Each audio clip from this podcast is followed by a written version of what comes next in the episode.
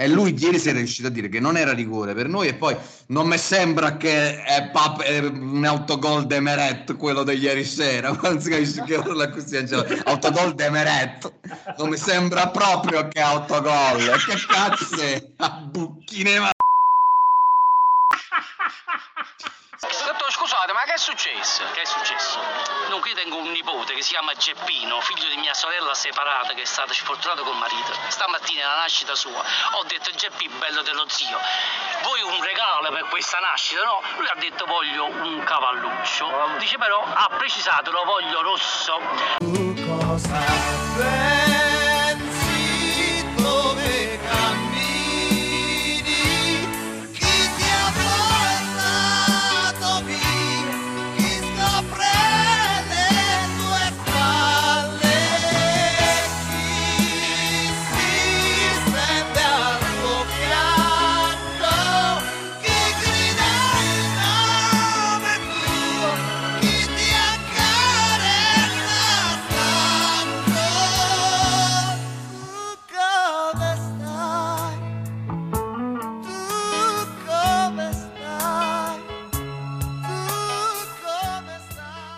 E tu come stai? Cantava Baglioni tanti tanti anni fa. Io questa, questa scena, mi, mi, immagino questa telefonata come se fosse Spalletti che chiama tipo Lobotka con questa voce romantica, come stai? Come... Perché vogliamo sapere come sta il Napoli, di fatto è una metafora, tutto, cioè a che punto siamo di questa squadra? Vince, perde la partita di Champions League, in che mh, mm, situazione del guado ci troviamo? Ce lo chiederemo in questa nuova puntata del Super Podcast di Bella Vista. Buonasera Marco Volpe. Ma perché sempre prima a me? Ma che ti, ti offendi? Non ho capito. No, perché poi dici, eh, eh, saluti prima a me, sai, come gli stronzi, sta, e poi e facciamo fare lo spiegone all'unica persona in grado di fare lo spiegone, Fabio. Cioè, io praticamente sono goscemo.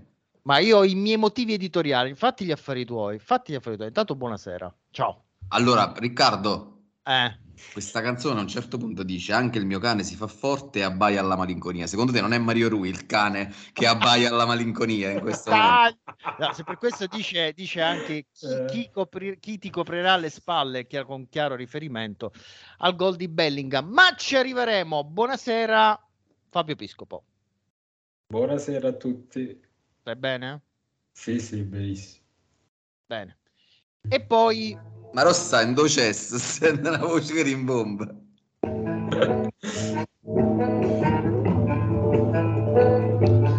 No, eh, e niente ragazzi, eh, e niente, anche questa settimana Gianmarco Volpe non c'è, ragazzi. e questo, questo, problemino con l'Argentina, eh, diciamo in qualche modo continua. Eh, il ragazzo dovrebbe essere sempre stato di fermo. Per Ma quelle... che cazzo sta facendo? Gianni Minasi penso che è diventato, ma vuoi tornare a sta cazzo d'Argentina? Vabbè. Comunque, allora, ragazzi, Real Madrid, Napoli, Real Madrid 2 a 3 però il nostro Gianmarco Volpe, dallo stato di fermo di quel di Buenos Aires, e, diciamo, ha ottenuto dalla Guardia Civile, non so se si chiama così, sto sparando vedete, cose frittate miste, eh?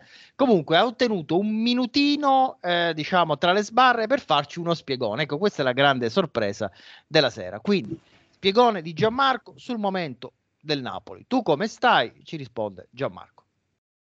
Caro Riccardo, esistono delle vittorie che ti lasciano la mare in bocca, come quella contro il Braga, ed esistono delle sconfitte che invece ti mandano a letto non dico soddisfatto, ma con un po' più di fiducia verso il futuro di questa squadra. E questo è il caso, per esempio, della sconfitta contro il Real Madrid, vedendo il Napoli dall'alto delle ultime tre partite, anzi direi anche quattro, mettendoci dentro anche il pareggio al Dallara contro il Bologna, io direi che il Napoli è una squadra che si è ritrovata, è una squadra, per dirla con le parole del nostro stesso allenatore in precedenti esperienze, che, è, che ha rimesso la chiesa al centro del villaggio e questa chiesa si chiama Stanley Lobotka. È una squadra che gioca bene a calcio, è una squadra che gioca palla a terra, è una squadra che non fa più ricorso ossessivo al lancio lungo per Osimen, ma è una squadra soprattutto che sta ritrovando le sue individualità, penso a Quarazchelia, eh, penso allo stesso Lobotka e che sta anche trovando secondo me dei nuovi uomini importanti,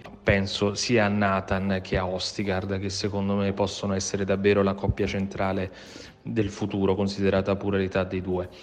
Um, un'altra cosa importante che volevo dirvi è che questo Napoli, questa squadra secondo me sta infondendo anche un po' di fiducia nel suo allenatore che non, ha, non è partito esattamente come un cuor di leone ma che secondo me sta dando eh, dei segnali di maggior fiducia verso se stesso e verso la squadra e penso per esempio al cambio sul 2-2 con fuori Zielinski e dentro eh, Raspadori. Concludo dicendo che mi dispiace di non essere ancora lì con voi, prometto che è l'ultima, ritorneremo, come diceva il Lotti, e soprattutto riporteremo la chiesa al centro del villaggio anche in questo podcast. Ciao! Vabbè, Scusa, non era Mario Vanni che diceva. Era, era Mario Vanni. Era Mario ma è pazzo questo essere. Ma io a parte non riesco a capire. Se, mi sembra sempre che è una voce del, fatta con l'intelligenza artificiale, ma io non so che è passato questo. Va bene, eh, quando tornerà ci faremo raccontare tutte le sue avventure, diciamo quelle narrabili, quelle inenarrabili. Fabio, Gianmarco ci dice, secondo lui, nonostante la sconfitta, il Napoli ha rimesso, diciamo, la chiesa al centro del villaggio. Sei d'accordo? Sì, sì, sono d'accordo quasi su tutto. Mm, devo dire la verità, sono d'accordo anche con De Laurentiis e ne parliamo perché noi ci siamo sentiti dopo il Bologna di quei piccoli segnali di miglioramento e quindi riprendendo il percorso di crescita perché poi non è giusto parlare solo della partita di ieri ma ci sono state due vittorie convincenti in campionato eh, culminate poi nella gara di ieri in cui Napoli ha giocato alla pari ha avuto un momento di, di, chiaro sbandamento e inevitabile sbandamento dopo l'errore di, di Lorenzo che ovviamente ha condizionato psicologicamente la partita e il Real Madrid ovviamente in, quei casi subito ti ti azzanna. Uh, però poi nel secondo tempo ci sono stati delle, mh, delle correzioni da un punto di vista dell'atteggiamento. Il primo tempo, secondo me, Anghissa andava un po' troppo alto a prendere Tony Cross, eh, che ovviamente lo, lo, mandava al bar eh, giocando a due tocchi, e quindi nel momento in cui il tuo mediano di riferimento uh, non corre più in avanti ma corre indietro e corre anche male perché non abbiamo visto che arrancava uh, e perché si trova fuori posizione. Molto spesso si faceva attirare in un pressing secondo me molto disorganizzato nel primo tempo. In quella fase lì dopo i primi 25 minuti nel secondo tempo meglio è cresciuto anche lui quindi era una questione di eh, tattica, non tanto di condizione fisica, perché altrimenti un giocatore che sembra praticamente camminare dopo 20 minuti nel secondo tempo non può fare una partita da 6, perché anche se nel secondo tempo ha giocato, ha giocato bene. Eh, con Gianmarco non sono d'accordo solo sulla questione del, del coraggio di, di Garzia, anzi, però, cioè, secondo me è proprio quello che lui voleva, perché lui secondo me ha, ha questa, questo desiderio nel momento in cui è evidente, perché lo hanno detto tutti, l'ha detto Di Lorenzo, l'ha detto pure Gaetano, che ci sia stato un chiarimento con la squadra sul tipo di gioco da fare, sulla legge e quant'altro. Lui secondo me vuole un po' griffare determinate situazioni. Nel cambio Raspadori-Zelischi ovviamente ti dà, tra virgolette, uh, l'etichetta di coraggioso, ma è un cambio che secondo me non ci stava, innanzitutto perché Zelischi è stato uno dei migliori in campo, uh, ma perché comunque devi mettere Raspadori in un ruolo non suo, il Napoli non perde perché entra Raspadori, eh, questo sia chiaro, però questi mi, sembra, mi sembrano tanto dei cambi, uh, ripeto, pubblicitari, a dire ah non la voglio perdere, voglio dare il segnale alla squadra, Uh, ma fatti i cazzi tuoi. Ripeto, poi il Napoli non ha, non ha, perso per questo, però non ci stava quel, quel, cambio. Secondo me questa è una partita che tu non devi toccare niente fino all'ottantesimo. Quando la gente schiatta per terra, perché il Napoli stava bene in campo, nel secondo tempo benissimo in campo. Uh, Kvaratskhelia ha avuto la palla del 3-2, E secondo me non devi toccare niente fino, fino veramente all'esaurimento dell'energia. Anche Politano qualche minuto in più perché comunque stava bene. Ok, Politano è uno che dura poco, però ieri ha fatto un partitone. Tiene un altro po'. Sono, sono partite mh, che, che, fanno praticamente storia a sé e vanno gestite diversamente. Non sta scritto da nessuna parte che devi fare i cambi e, e, non devi dimostrare niente a nessuno. Il Napoli è stato coraggioso nella sua prestazione, a prescindere da quel cambio Raspadori, Zielischi, che per me non, non, vuol dire, non, vuol dire, assolutamente nulla e ripeto, non ha condizionato nulla, però a me questi non sembrano segnali di coraggio, ma mi sembrano, uh, mi sembra una volontà di voler far vedere che tu hai coraggio. Allora, ehm, dai un'occhiata al microfono, rimbombi un pochettino, quindi se okay. forse o più lontano, più vicino, insomma, dai un'occhiata. Allora, Marco, intanto volevo dire una cosa, a proposito del famoso eh, incontro fra squadra, eh, allenatore, se c'è stato non c'è stato, poi se ascoltiamo un audio che è passato un po' sotto traccia nelle ultime ore, ma secondo me è molto interessante, ci arriviamo. Eh, volevo sapere la tua, perché perde il Napoli ieri? Colpa di Maret, colpa dei cambi, troppo forte Real Madrid. C'è un motivo, tutti questi motivi, dimmi la tua. No, colpa dei cambi non credo.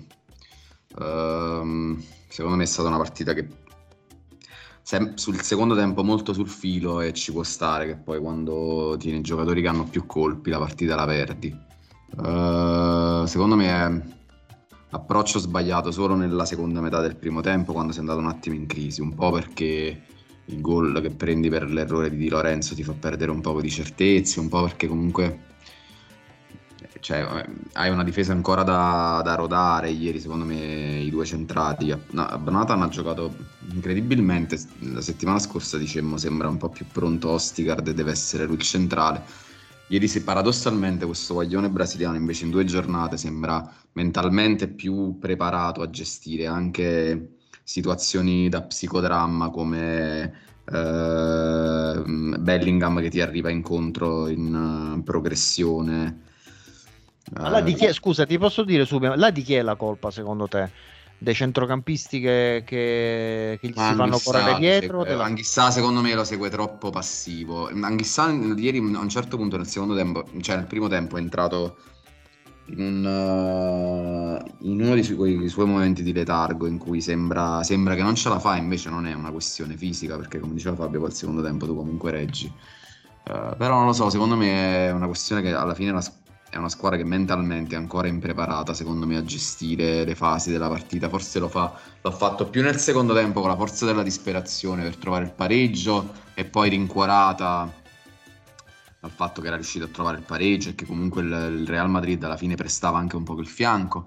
Il, il, primo tempo dopo il gol di Bellingham è sembrato quasi una scusami, dopo il gol di Vinicius è sembrato quasi una squadra che si era rassegnata del fatto che fai una cazzata e vieni punito. Cioè, io, non, io, pure sui cambi, non credo, anzi, secondo me i cambi secondo, in questo momento dicono solo che, che, che, nelle letture di Rudy Garcia la rosa è abbastanza corta in alcuni ruoli perché uh, lui mette Elmas sulla destra appena entra Ferland Mendy probabilmente perché pensa che quello c'ha un passo diverso rispetto a Camavinga che invece tende più ad andarsene ad andarsene col palleggio, col triangolo, mentre invece quello è uno di cavalcata per la Mendy, quindi probabilmente ha pensato che Politano non lo tenesse più. E, e pure sul coso, pure sul cambio di Zerischi, io penso che sia dettato semplicemente dal fatto che ha pensato che Zerischi fosse un po' in debito d'ossigeno. E lui in quel ruolo non vede proprio Elmas e non vede altro centrocampista, quindi secondo me l'unica scelta che ha pensato di fare è di mettere uno come Raspadori che comunque si, si presta al sacrificio e che magari se ricapita un'altra palla come quella di Zierischi che tira in bocca a, a Rizza Banana probabilmente eh, Raspadori la mette meglio in porta, però voglio dire, a me i cambi di Rudy Garcia non, cioè, secondo me non, de- non, denotano né coraggio, perché poi alla fine non è che dimostri coraggio mettendo Raspadori in un ruolo che non è manco suo, perché non è che gli hai messo a fare la seconda punta e cioè, alla fine le hai messe le due punte, le hai messe quando stavi disperato. Mi sembra proprio che invece denoti nel fatto che lui in alcuni ruoli non vede alcuni giocatori e che quindi ha dei cambi obbligati che ieri sera ha fatto solo per questioni fisiche. Allora, fatemi fare un gioco, Fabio. Fa, fatemi fare il, il, gioco del secchione, del, del, del, del simpaticone, del, del, del cretinone. Ehm, so, sono tutte io, eh, non vi sto sì. Allora, cioè, come sì? Intanto che, che sì. Cioè, allora, ehm, facciamo finta che questa partita con, con, Real Madrid, con lo stesso Real Madrid identico si fosse giocata un anno fa. Quindi con Spalletti, diciamo, nel periodo di Napoli-Liverpool, eccetera, eccetera. Cosa avremmo visto? Cioè, quello che mi, mi sto chiedendo, visto e considerato che gli uomini più o meno erano gli stessi, tranne chiaramente la coppia difensiva, cioè l'atteggiamento comunque sarebbe stato diverso, avremmo, ce la saremmo giocata di più. Concedimi questo gioco, dai. Guarda, ti posso rispondere che il Napoli di Spalletti poi fece quella prestazione col Milan in cui in un certo senso voragini, situazioni di centrocampo prese in mezzo ci sono state anche l'anno scorso, quindi mi sembra poi sempre molto ingeneroso andare a, a fare dei paragoni nel momento in cui comunque possiamo constatare una crescita e abbiamo sicuramente più certezze rispetto a una, una settimana fa. Quindi credo che il Napoli avrebbe approcciato la partita come ha fatto nella, nella, nella prima parte del primo tempo e per gran parte del secondo tempo quello è stato un approccio secondo me da, da Napoli di Spalletti a livello di, di, continuità, di tenere la squadra lì. Nel secondo tempo addirittura Ostica, noi in chat parlavamo un pochettino della situazione che Osticard usciva poco, soprattutto in riferimento a quella cazziata che ha fatto Nathan. E nel secondo tempo c'è un'azione che Osticard va ad accorciare addirittura al limite dell'area del Real Madrid e si crea praticamente uh, un'occasione per il Napoli. Quindi l'atteggiamento è stato positivo. Purtroppo uh, con queste squadre, contro questi giocatori è banale, ma ogni errore lo paghi e l'errore di, di, di Lorenzo ovviamente è grave ma rientra sempre nell'ambito di costruzione. Aveva come diceva Marco ieri qualche, qualche soluzione più semplice però se, se, tu passi per il centro la linea di pressing avversaria la salti più velocemente e ribalti il campo, quindi è un passaggio rischioso, ma che nell'ambito di una costruzione dal basso. Lorenzo l'ha fatto tante volte, stavolta è andata male perché poi Bellingham ma soprattutto al di là del talento, dei grandissimi istinti ed è stato bravissimo lì a prendere la palla. E poi eh, se ci fate caso nell'azione del gol eh, lui a un certo punto incespica sul pallone. E trae in inganno Ostigard che comunque lì è in aria non può intervenire però quella è una cioè, fa una, una sorte... specie di destro-sinistro eh, fa una sorte per e per Steve Garen e poi subito eh, riesce a rimettere l'equilibrio a rientrare in equilibrio e poi col piattone la mette. Lo, stesso gol di Valverde è, è un episodio uh, sfortunato ovviamente. Uh, poi si, potrà, si potrebbe pure discutere sul fatto che Meret comunque ci è arrivato sulla palla nonostante la deviazione e poteva fare un po' meglio, non dico che è colpa sua, però magari non lo so, non lo so se, se, se un Magnan lo prende quel, quel gol, così, giusto, o, o uno Scesni prende quel gol. Però non vuole essere una critica, non bisogna accanirsi, è un episodio comunque sfortunato e in queste partite tu non devi, non devi sbagliare niente, devi fare un po' più della media. Il Napoli non l'ha fatto ed è stato castigato oltre i suoi demeriti. Allora, allora, vi avevo detto, uh, ragazzi, che vi avrei fatto sentire questo audio eh, di eh, Garcia nel, nel, nel pre-partita. Gli fa una domanda eh, De Grandis di Sky eh, diciamo, prima gli chiede della voce, del fatto che si sarebbe visto con i giocatori, aver, eh, insomma, quello che ha detto Fabio all'inizio, si sono parlati, eh, hanno convenuto di giocare più a pallone con la palla, eccetera.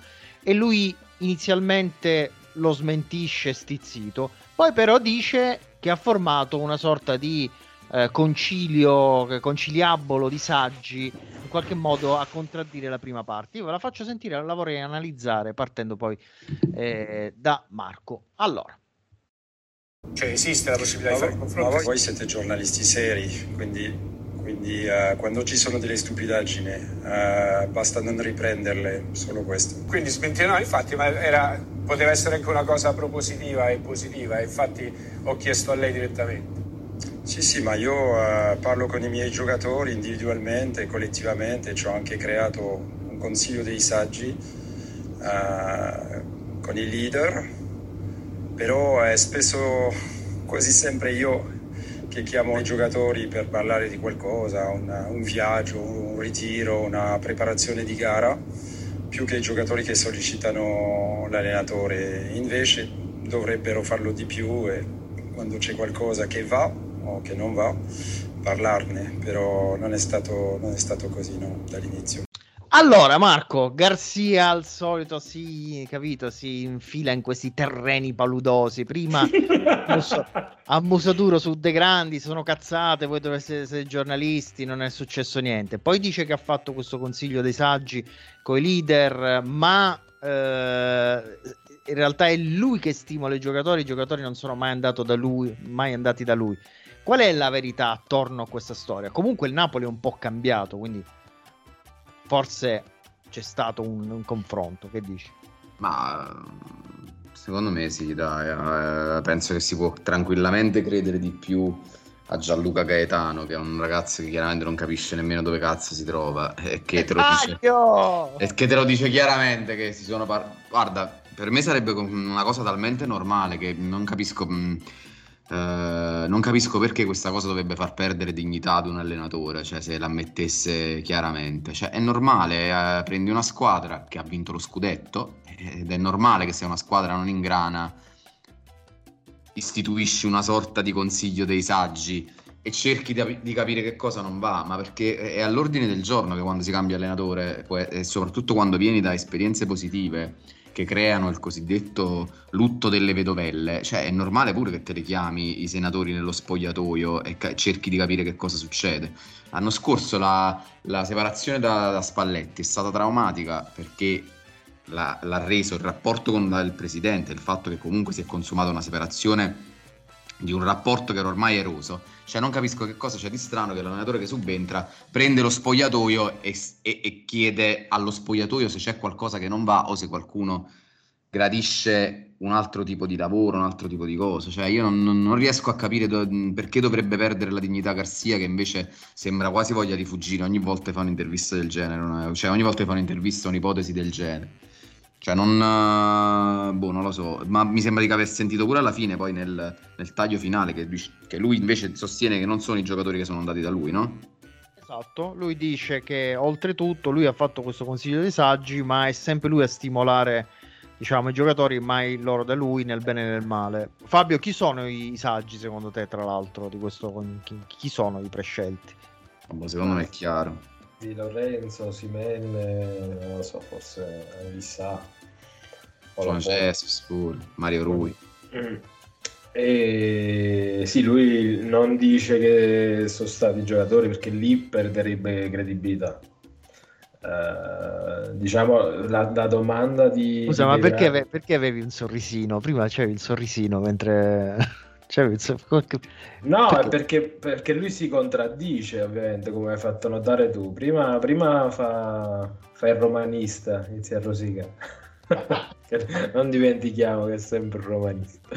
E poi De Grandis è bravo, eh, tra l'altro idolo De Grandis, un grande, eh, a correggere il tiro e lui proprio in due secondi netti si ammette quello che voleva che dicesse De, De Grandis, ossia che il confronto c'è stato e poi dopo uh, riprende a fare cazzolunghismo a dire sì sì ma sono io che ho chiesto il confronto, non il giocatore perché eh, ovviamente è venuto fuori il fatto che i giocatori abbiano insomma, sollecitato l'allenatore su un cambio di rotta che c'è stato. Ed è evidente, non, non, non è possibile nel giro di Uh, pochissimi giorni passare da, da, un livello di prestazione ad un altro, nemmeno l'allenatore migliore del mondo te lo, uh, te lo consente. È possibile invece avere questi miglioramenti che abbiamo notato Bologna, uh, Udinese, che comunque lì benissimo ma hai preso il gol, Lecce benissimo non hai preso il gol, quindi Bologna hai fatto una partita attenta ma offensivamente mediocre diciamo. Udinese benissimo ha preso gol, Lecce non prendi gol e continui su quella falsa riga, quindi lì c'è un, un processo secondo me coerente che si è concretizzato poi anche nella, nella, partita, nella partita di ieri, ma è evidente che ci sia stato un qualcosa, un click fortunatamente anche per noi, perché una stagione a vederci partite tipo Genoa-Napoli, Braga-Napoli, secondo tempo con la Lazio, eh, insomma sarebbe stato difficile. Poi ovviamente arrivano sempre quelli che non hanno un'opinione e, e vogliono parlare di calcio. Eh, dice no, non dovete criticare, non dovete fare, non eh, dovete sostenere. E allora che facciamo qua? Non parliamo più di pallone, lasciamo stare. Cioè, guardiamoci le partite, urliamo gol e non parliamo più di pallone.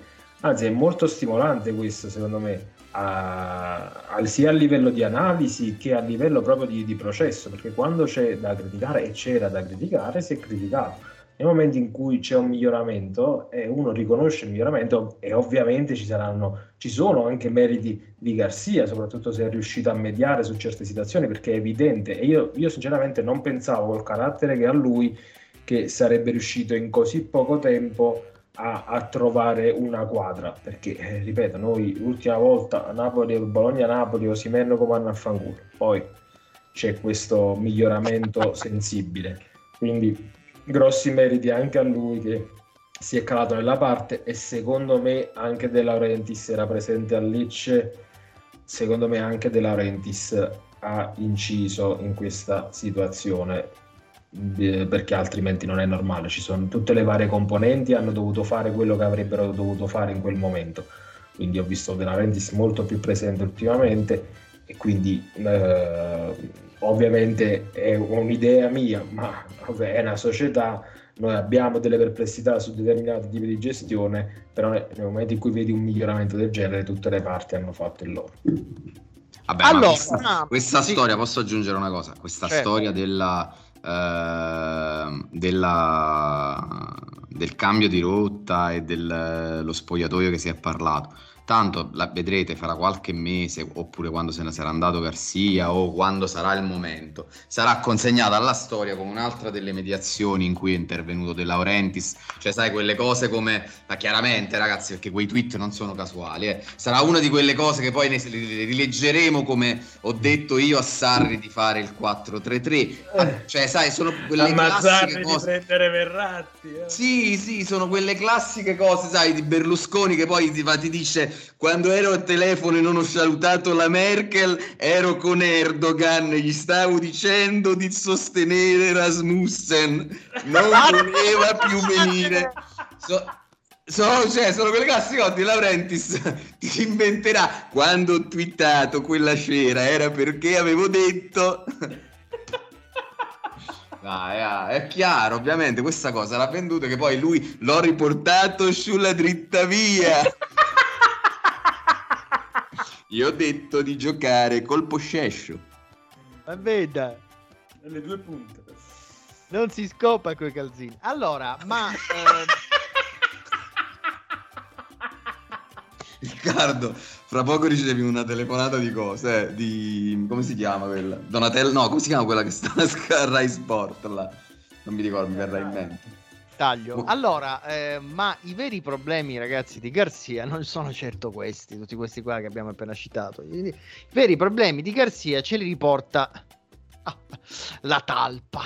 La talpa, la talpa sta seguendo, ragazzi, eh, diciamo, il, l'inserimento di Garzia a Napoli. La volta scorsa abbiamo visto i problemi al BB. Ora, finalmente Garzia sembrerebbe aver trovato un appartamento eh, un po' particolare, un po' strettino, ma eh, la talpa ci ha mandato l'audio dell'insediamento di Garzia nel nuovo appartamento. Mamma, lascia perdere, non mandarmi niente. In città mangiamo in un modo diverso, più pratico, più vitaminico. Anzi, adesso ti devo salutare perché vado a preparare il pranzo. Ciao, ciao. Ecco qua, tavolo ribaltabile. Tac. Sedia rotante, tac, tovaglia metro, tac, tac, tac, tac, piatto fabriano, tovagliolo extra strong, bicchiere di plastica, tac, vino cartonato, tac, spaghetti pronto uso, contorno surgelato, tac. Tonno e grissini per tagliarlo. Tac, tac. Oh, questa sì che vita. Tac. Allora, eccoci qua. Quindi Garzia ha trovato un nuovo appartamento, un po' strettino, si sta cercando di organizzare. Seguiremo, eh, diciamo, la napoletinizzazione, non so come dice, di Garzia. A proposito di questo, però, caro Marco, volevo chiedere una cosa da qualche settimana. Eh, chi ha preso alla fine l'appartamento della- dello scienziato mh, Eh, spaziale? Cioè, oddio, un house? Non te lo so dire perché il tizio non lo vedo più. Avendo io cambiato lavoro, non frequento più quel posto dove andavo a mangiare. Potrei mandargli un messaggio e ti faccio sapere la settimana prossima, però. Eh, assolutamente, è importante sapere perché se l'ha presa in mano Garzia... qualche altro scienziato nucleare. Io punterei tutto su Elmas. Secondo me sarà, sarà il punto, sarà una delle faglie di cosa? Di, della solfatara a Bozzuoli, sarà quella che ti fa vibrare. No, no, no, no, Eh. no. Allora, ah, poi scusa, un'altra cosa, visto che siamo un attimino in questa fase di, eh, di, diciamo, melina, ehm, non ci hai raccontato più niente del tuo pranzo aziendale, quello che hai fatto dieci giorni fa. Com'è andata? Ti sei Ah, la divertito? settimana scorsa ho dovuto fingere per riuscirmi a vedere Napoli Udinese. Ho dovu- Eh. dovuto fingere, a un certo punto ho dovuto immaginare, cioè ho pu- mh, pensato di puntare o su una diarrea galoppante e quindi di tornare a casa, oppure inventarmi una festa di compleanno di mia suocera. Ho puntato sulla festa di compleanno di mia suocera. Adesso però mi devo ricordare bene quando me la sono giocata questa cosa, perché chiaramente non posso rigiocarmela a breve. Ragazzi, era un ambiente tragico, tragico, veramente in, eh, una cosa irricevibile. Non ho capito, ma eri con Gabriella? Nel senso, è una classica cosa ehm, dipendente più mogli? Cioè, No, funziona? no, no, era proprio una cosa che mi ha portato anche una mezza polemica, perché era proprio fatta senza il più uno, cioè proprio solamente, solamente il, il- il prescelto ero solamente io, quindi eh, no, mi me ne sono scappato ragazzi, cioè è un ambiente veramente che non, non farmi entrare nei dettagli Riccardo, veramente non farmi Eh, entrare a noi piacciono i dettagli, però ci piacciono tanto i dettagli. No, no, Eh, dai, è meglio uno, di no, è meglio un di no. episodio, un episodio, dai. un- Eh, Riccardo, sono andato in una- un posto che mh, fetava di cacate di gatto proprio, cioè una cosa indecente, indecente. Peraltro Vabbè. descritto come una casa in campagna, assolutamente no, c'era una colata di cemento, praticamente, probabilmente a coprire dei cadaveri di gatto. Bene, allora ehm, vi vorrei parlare di Ossiman perché io in chat, quella là A che proposito di cadaveri di gatto. taglio.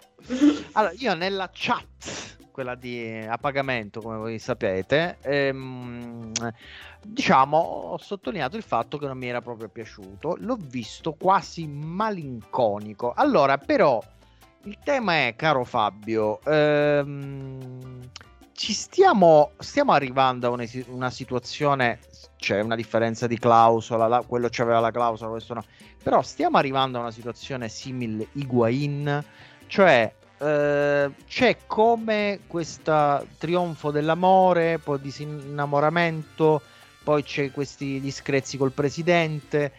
Andiamo verso quella strada là, però prima che mi rispondi ti faccio sentire l'audio di De Laurentiis al Siringhito TV, Siringhito TV eh, dove risponde di Osimen in teoria rassicurando, insomma non è poi così rassicurante. Lo faccio sentire. Yosimen muy bueno, presidente, buen delantero. No, Osimhen è sempre forte, Osimhen è un, un giocatore che fa squadra da solo, quindi Osimhen non è in discussione. Presidente, ¿se va a quedar, va a renovar en el Nápoles? Sì, non c'è problema, non c'è mai problema, guarda, nel Napoli sono sempre tutti contenti. Il problema semmai è quando vanno via da Napoli, che non, non riescono a trovare più la strada maestra. Allora, caro Fabio, eh, sì, non c'è problema, va a rinnovare. Ehm, ci credi? Sono tutti contenti quelli che rimangono a Napoli? Ti sembra un Osimene che si sta iguani- iguainizzando nella, nella- nella storia? Dimmi tu quello che pensi. Ma il Napoli è per una fascia, determinata fascia di giocatori è una squadra ideale che ti permette comunque di, di rendere, di rendere al meglio. Quindi mh, sono solo in parte d'accordo con lui. Uh, e infatti ne abbiamo tantissimi di esempi di giocatori che poi andati via da Napoli non hanno reso allo stesso, allo stesso modo. Sul rinnovo, vabbè, credo sia giusto una risposta così da tutto a poster, ma non è tutto a posto niente. E su Osimen non abbiamo avuto modo di parlarne, poi come si è evoluta la storia, perché ovviamente proprio il giorno che uscimmo la precedente puntata, tutta quella tarantella là, che ha cancellato i post su Instagram che insomma poi ha portato a due conseguenze. Una a prendere coscienza che, che è un bambinone e che è una reazione proprio da il classico tipo lasciata dalla ragazza sedicenne che cancella tutte le foto dai social. e due anche tutta questa attenzione uh, da parte dei tifosi, no, se ne deve andare, no, in tribuna, no, ma come si permette, no, il rispetto. E quindi io sono arrivata a una considerazione, eh, o più che altro una provocazione. Marco ha qualche anno più di me e magari mi può aiutare come memoria storica, ma Maradona, no? Con tu, cioè, io non ricordo precisamente le varie tarantelle, ne so qualcuno, sai che non si presentava alle partite, alcune partite così, ci sono state delle, delle problematiche, ma Maradona nell'era dei social avrebbe mantenuto intatto il suo mito tu che sicuramente hai una memoria maggiore di tutte Azza, le pizze e tarantelle eh. perché io veramente comincio a avere qualche dubbio che Cabas è una stronzata che chi stu, chi stu muccuso perché questo è cancella le foto. No no se ne dai se ne dai ecco cioè ti ha fatto vincere lo scudetto il giocatore simbolo dello scudetto tre mesi fa. Mo se ne dai perché lo ha detto foto col paese. Ma tutto a posto aiuto tutto a posto. Però secondo me questa cosa c'è sempre una, una, realtà parallela, secondo me, che è la bolla social che, bo- cioè, che dà sempre l'impressione di non essere totalmente eh, eh, in linea rispetto a che è quello poi del, dell'umore del, del, tifoso, che secondo me, cioè, l'altra volta lo dicevamo, lo fa lo stadio e il tassista di Santa Lucia, cioè mm. il, il, il, il tifoso, cioè, quello che leggi sui social eh, resta veramente una bolla circoscritta perché mm. eh, leggere eh, le reazioni eh, alla questione Osimen il giorno dopo Uh, vera- cioè, sembrava veramente che sarebbe stato sommerso di fischi alla partita successiva al San Paolo, cosa assolutamente non successa. Il fatto che eh, lui sia un muccuso e che anche Maradona si sia preso i fischi del San Paolo uh, sono due cose che in questo momento secondo me terrei totalmente separate perché da un lato ci stava una, cioè, una, una leggenda che sape, sapevamo già da, da, da, che nascevano uh, i problemi di Maradona con Ferlaino, dalla finale di Coppa UEFA, dal fatto che ci fosse il Marsiglia di Tapita, una promessa non mantenuta. Qua in questo caso invece quello che mi sembra che è rimasto col cerino in mano non è tanto il calciatore ma è De Laurentiis, mentre nel primo caso invece anche per situazioni contrattuali completamente diverse che rendevano i calciatori totalmente schiavi delle società eh, che decidevano quando e come venderli anche a contratto scaduto. Qua mi sembra invece che chi è rimasto eh, scottato è, è, solamente il Napoli nella persona di Aurelio De Laurentiis che probabilmente aveva creduto ad una promessa di rinnovo che poi col, col passare delle settimane è diventata talmente una promessa da marinaio che secondo me sei solo uno stronzo se ci sei caduto perché eh, in questi anni De Laurentiis avrebbe dovuto capire che, che, i rinnovi si fanno solo quando metti la firma sul contratto ne sono saltati di rinnovi promessi e di trattative lunghe che sembravano portare al rinnovo, poi mai andate, come con Higuain, il famoso incontro di Venezia col fratello, eh, ma così con tanti altri giocatori che il Napoli pensava di aver rinnovato, la storia di Koulibaly eh, e le dichiarazioni di Giuntoli, eppure adesso questa di Osimen. Per me, visto che eh, millanta di essere grande conoscitore di uomini, eh, De Laurentiis avrebbe dovuto capire probabilmente che mh, forse non Osimen, ma tutta la gente che c'è dietro Osimen stava spingendo, comunque per fargli trovare una soluzione più comoda, una strada di uscita più comoda, che in questo momento significa arrivare a giugno e venderlo, alle condizioni che magari detta pure il giocatore. Certo, E- certo.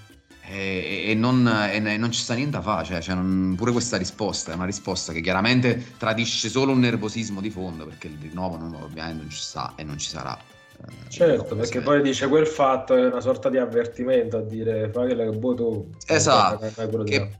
Che poi uno può anche, può anche essere d'accordo al- sul fatto che magari calciatori che poi sono andati via da Napoli non hanno trovato fortune come quelle che hanno trovato a Napoli in determinate condizioni e per determinate situazioni, perché poi ci stanno invece i calciatori che hanno fatto anche fuori da Napoli bene, come Cavani, come- però voglio dire, eh, cioè tutto questo non migliora la tua posizione di mercato. Cioè, nel senso, il fatto che vai da Osimen a dirgli, ma tu poi quando te ne vai da qua sei sicuro eh, di andare Mm. meglio di come stai qua, ma il- quello che dovresti chiedere è tu sei in grado di soddisfare le ambizioni di Osimen, non solo in termini di denari, che pure sono legittime, ma anche in termini di ambizioni. No, e allora devi, cioè, la voglia di Partenope te la schiaffa a culo, eh, perdonami. Taglino. Allora, vabbè, abbiamo parlato di Ossimen, un pochettino malinconica tutta la situazione, speriamo bene quello che succederà, ma ragazzi, Capitan di Lorenzo, una specie di, non so, titano, fa 3000 partite di seguito, non ne sbagliava uno, campione d'Europa, campione d'Italia, diciamo il ragazzo che tutti vorrebbero dare in, in sposo alle proprie figlie, secondo me anche mo- piuttosto intelligente, più- per alcune piuttosto dotato, insomma un superuomo, un, superuomo, un, un cacchio di superuomo. Perché fa quello sbaglio? Molto semplicemente, per questa domanda che arriva in conferenza stampa. Sentiamola.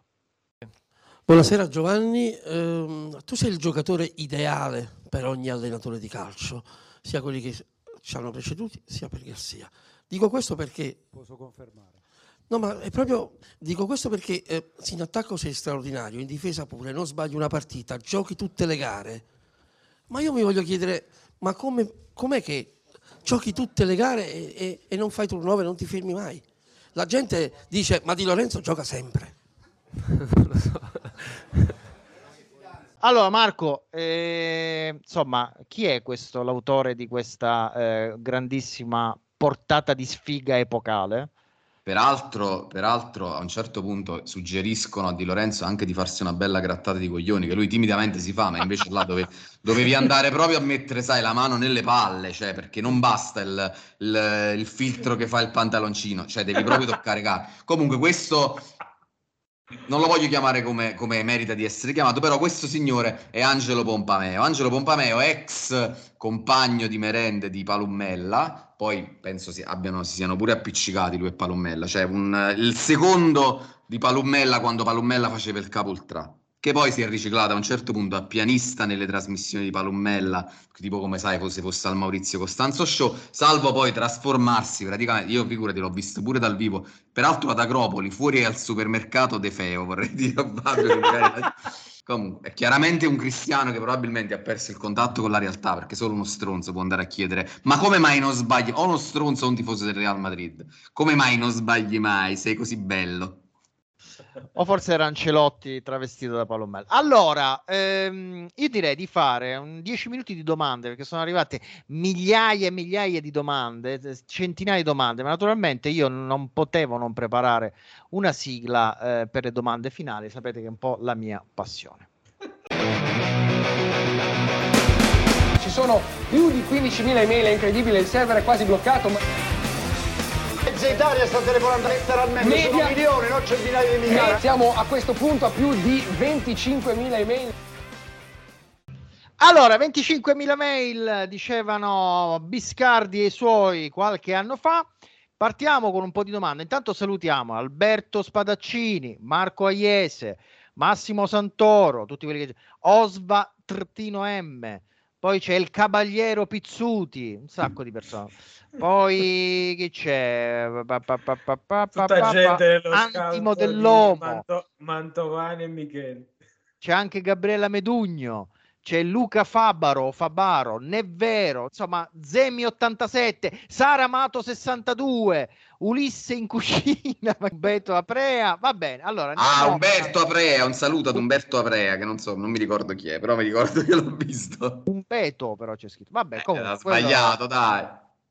Allora, partiamo con la prima domanda. Caro Fabio, eh, vabbè, Alberto dice vorrei sapere cosa ne pensa Gianvolpe Volpini del look di Gollino. eccetera. No, questa non la facciamo.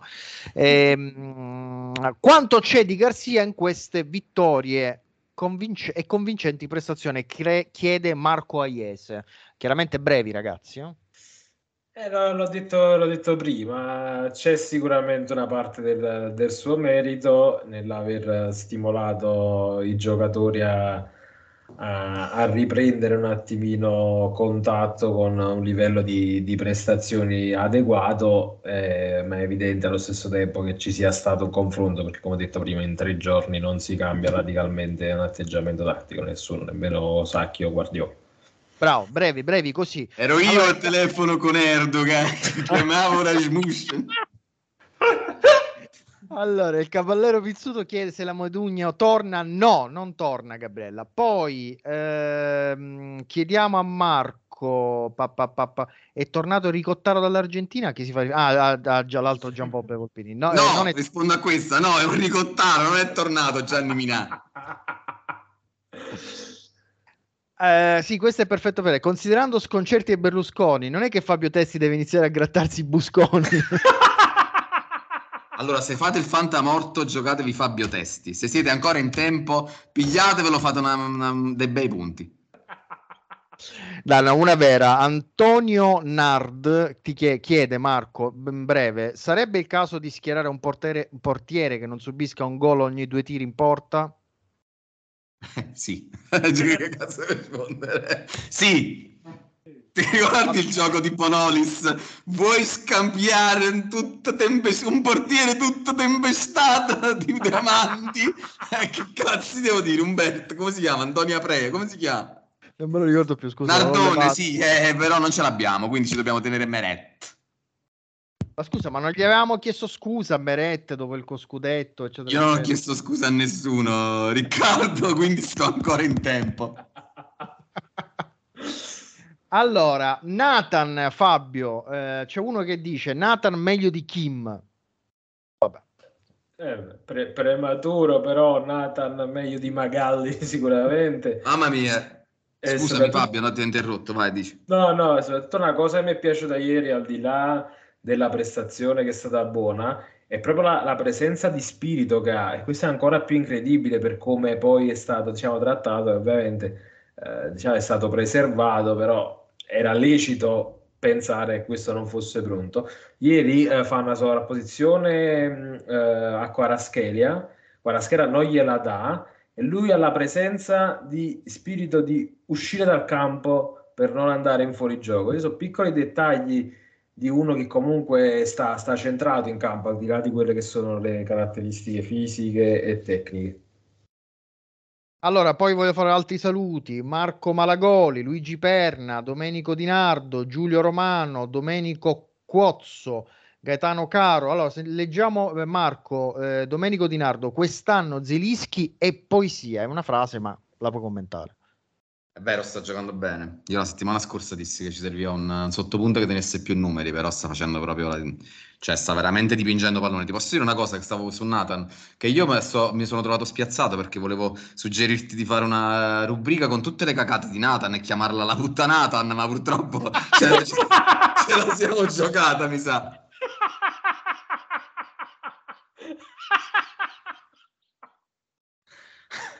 Però è troppo bella. Qualcosa Cazzo, me l'ha bruciata, sei un pezzo di merda, Nathan. Deve sbagliare qualcosa. Allora, ehm, Alessandro Orfano scrive: Signori, noto finalmente che state cercando, seppur timide- timidamente, di sfatare il, tambu, il tabù. Ma non so più leggere. Bacanguis, vabbè, niente, non ci ho capito niente. Eh, ha fa- sbagliato podcast, secondo No, me. Cioè, chi cazzo voleva scrivere? All'ultimo uomo, dai. Allora, vediamo un po'. Ma, ma quello su, che su Facebook ha detto ci righi pure la macchina, Riccardo? Che- senza Gabriele e senza Gianmarco. Sì, sì, quello era Riccardo Giulio, chi è? Ciao Giulio. Grandissimo. Allora, eh, voglio, voglio leggere qualche altra cosa. Aspetta. Ah, sì, c'è uno che chiede a Marco Volpe di commentare il culo di Ancelotti. Aspetta che non mi ricordo come si chiamava. Intanto puoi commentare se vuoi. Eh, vabbè, il culo di Ancelotti è notorio, ragazzi. Cioè, il... Anto Mauriello, eh. Ante. Anto, Anto Mauriello chiede a Marco Ah, Volpe. No, boh, il culo di Ancelotti è proprio notorio, ma lui ieri sera ha tenuto il coraggio di dire che, eh, che il rigore non era rigore. Guarda, veramente, ieri sera Sky ha dovuto sentire a un certo punto Cambiasso che gli hanno, cioè, sono girate proprio le palle e ha detto scusatemi, ma che cazzo state dicendo? Ma Capello ha detto quando siamo andati a Nyon con Rosetti ci hanno spiegato che questi non erano rigori. Cioè, mo voglio capire una cosa, ma quando cazzo sei aiuta a Nyon con Rosetti, Capello? Ma poi che cazzo sei andato a fare a Nyon con Rosetti? E lui ieri sera è riuscito a dire che non era rigore per noi e poi non mi sembra che è, pap- è un autogol de Meret quello di ieri sera. Si capisce che ora la Angelo, autogol de Meret. Non mi sembra proprio che è autogol. Che cazzo è? A bucchine ma- Se poi vogliamo dire che autogol de Meret, ma non mi sembra. Ma come cazzo parla questo? Io non ho mai capito che accento ha questo qua. Mezzo Ma ore- si è scordato l'italiano e com- conti- lui dice sempre ha preso de tacco, l'ha fatto. Dai, le ultime... le ultime due, le ultime due. Allora, c'è chi ti chiede, Fabio, di fare una sorta di piccola apologia di Bellingham, che è un po' alla Zidane. Dance. O scegli o apologia di Bellingham o breakdance. Che vuoi fare, Fabio? Eh, Bellingham ho prenotato anche la, la maglia appena, appena lanciata il Real, che poi la, la 5 iconica è il giocatore, giocatore del 2050. Molto chiaro, molto chiaro. Chiudiamo con una con, eh, con Marco, vediamo un po'. Sì, il culo poderoso l'abbiamo detto. Ehm, sì, questo andiamo su troppo tecnico, su cross, il culo di Agnolotto, ma comunque eh, i temi sono quelli più o meno. eh. Eh, allora, vediamo questa e chiudiamo Marco. Questo ti chiede, Giuseppe De Iorio ti chiede, l'anno scorso avevamo un allenatore che azzeccava tutti i cambi, questo invece se li vuole portare a casa. Chi si vuole portare a casa? Non lo so, ti scrive così. Vabbè, che sbaglia i cambi, insomma. Dai. No, dai, la settimana scorsa beh, c'erano gli- il- la- i fan di Trudy che dicevano che aveva azzeccato i campi. Chi è Trudy? Eh, Trudy Garzia, scusi. No, la settimana scorsa avevamo proprio finito mo di dire che aveva azzeccato tutti i cambi. Ieri sera, secondo me, lui eh, dai, eh, non la voleva cambiare la squadra, è stato costretto purtroppo. Non lo so, ragazzi, secondo me la panchina quella è, ma che cioè, non è che c'ha tanto da scegliere. Non è che c'è tanto da scegliere e secondo me alcuni giocatori anche da- dalla panchina stanno rendendo meno di quanto eh, potrebbero rendere. Sto dicendo Mario Rui, nonostante Giuffredi ci vuole far credere che è diventato Roberto Carlos e che Trudi non se n'è accorto, e lo stesso Elmas comunque sta entrando proprio a ricotta, ragazzi. Tutte le partite ancora non gli ho visto azzeccare mezza partita. Va bene, allora abbiamo fatto la solita oretta insieme. Aspettiamo il ritorno di Gianmarco Volpe dall'Argentina. Aspettiamo una vittoria con la Fiorentina. Aspettiamo di sapere, caro Marco, chi ha preso possesso della, della casa di Ounas.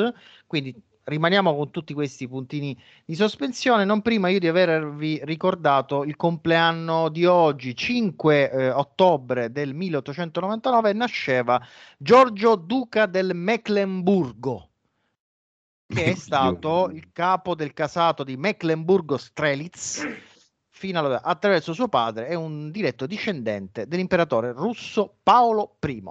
Ricca, ma ci sta a lui. Gianmarco la settimana prossima o si inventerà che deve intervistare Mohamed Ali?